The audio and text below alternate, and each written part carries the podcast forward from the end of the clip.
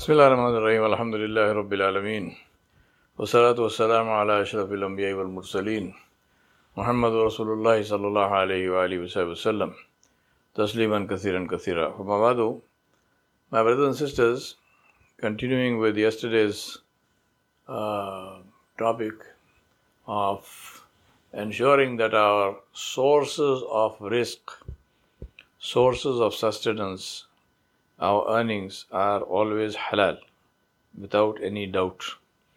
The importance of ensuring that. Talking about that, I was uh, saying this to a friend of mine, and he said that uh, yes, you know, we should do that. And uh, for example, if you have uh, in the business, in the convenience store or whatever gas station that they run, uh, he said if we uh, remove the um, the gambling part of it.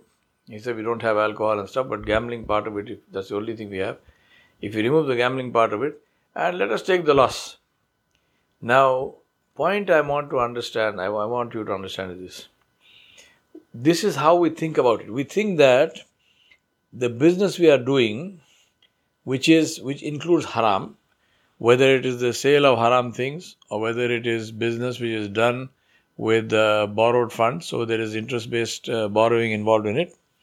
Uh, whether it's a house with a mortgage interest on which you're paying interest, we think of these things as beneficial and as profitable and as means of profit, and leaving them, we see that as loss.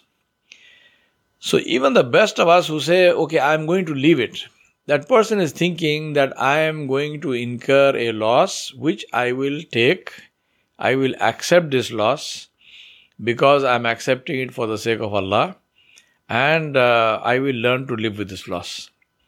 Now, I want you to seriously think about this mental framework. I want to th- I want you to think about this mentality that we have. Something which is the disobedience of Allah, something which uh, angers Allah, right? So I am engaged in something which angers Allah. I am engaged in something which is the disobedience of Allah. In the case of interest based earnings, I am engaged in something where my name is written in the list of the enemies of Allah and I am the one who wrote it. Leaving it I call it a loss. Leaving it, I think I'm incurring a loss.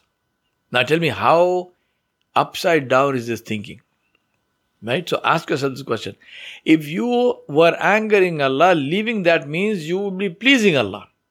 If your name was in the list of the enemies of Allah, leaving that means that now your lift, your name will be removed from the list of the enemies of Allah and will be written in the list of the awliya of Allah.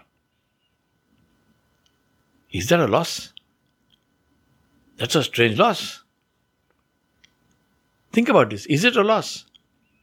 Or is it our conditioning, our thinking, which shaitan has somehow convinced us that in the disobedience of Allah there is benefit? Now, how is this possible? Tell me. Really, my brothers and sisters, we have to if you if you we have to see and we have to try and look at our actions and our decisions realistically in the context of the usul of our deen. And the usul of our deen are very simple. That which pleases Allah is beneficial. That which displeases Allah is harmful. That's it. So now if you see it in this context, then believe me, leaving something which is the disobedience of Allah will become the easiest thing in the world for you. You will have absolutely no difficulty whatsoever in leaving it because you know it is harmful. So what's the big what's the big deal? Right? I know it's harmful. I mean, it's something that I really should have left a long time ago, but I didn't do it. Okay, so I didn't do it, but I, I do it now. I do it now because I I know it's harmful. So why would I continue to do something knowing that it is harmful. That will happen only if I had a problem with understanding the harmfulness of the thing. Right? I didn't realize it's harmful and so on and so forth. Well, now, um, now that I now that I realize it, then maybe I have to think and say, oh, okay, so I, I need to change this. Right? But if that, if that is not the case, why is it difficult to change? How can it possibly be difficult to change? That is the that is the thing to to we have to change our parameters of valuation. What do we consider good? What do we consider evil? Is it something based on our nafs? Or is it something based on the principles that Rasulullah taught us? When we change this, these parameters, when we change these ways of thinking, then following Islam will become very easy for us. I remind myself and you that following Islam is eventually for our benefit. Right? It's not for anybody else. If I am living my life in a beautiful way, who am I benefiting? Myself. Not Allah subhanahu wa ta'ala. Allah subhanahu wa ta'ala is Samad. He is free from all needs and wants. Nobody can benefit him, nobody can harm him. I'm not benefiting other people, I'm benefiting myself primarily. I may also end up benefiting my family and so on and so forth if I'm living a, a good, productive life. But primary beneficiary is me. Now, why is that so difficult? Why is it so difficult for me to benefit myself? It should be the easiest thing in the world because we are all geared like that. We all are created in, in, in a way where we like to benefit ourselves. So let's do it. This is the thinking that we need to change. What is loss and what is gain? We need to change the definition of this from wherever it is today to loss is to disobey Allah, is to anger Allah. Gain is to obey Allah it is to please Allah. And another simpler way of putting that is gain is to follow the sunnah of Rasulullah sallallahu alaihi wasallam. Because automatically anyone following the sunnah, anyone following the way of Muhammad sallallahu alaihi wasallam is pleasing Allah subhanahu wa ta'ala. Goes without saying anyone following the way of Rasulullah is pleasing Allah subhanahu wa ta'ala. So let us seriously make this niyyah that I will please Allah alone. I am not going to bother with anybody else. Whoever it is, my husband, my wife, my parents, my children, whoever, my boss, I will please Allah and I will do whatever it takes to please Allah.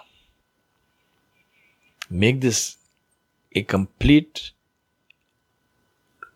totally non negotiable decision. And then see how life changes for you. See how life will change for you. I will please Allah. Because, my brothers and sisters, one day we will die and we don't know when that day will come. The only certainty in this life is death. Everything else is a probability.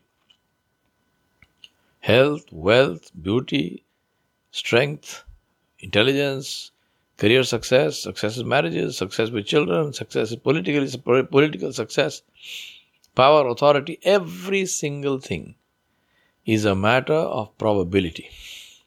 No matter how certain you feel about something, nobody can say with complete and total certainty that this will happen. Nobody. If somebody says it, he is lying. Except for one thing, and that is death. I know I will die, and you know you will die. And to make matters interesting, we don't know when that's going to happen.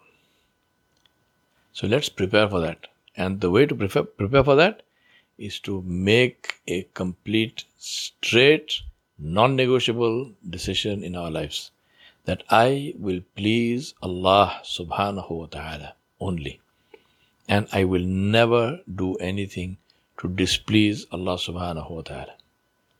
Accidentally, if something happens, in, immediately I will make istighfar and tawbah and I will ask Allah to forgive me. Make this decision and then see how life changes for you. وصلى الله على نبي الكريم وعلى آله وصحبه أجمعين برحمتك يا رب الراحمين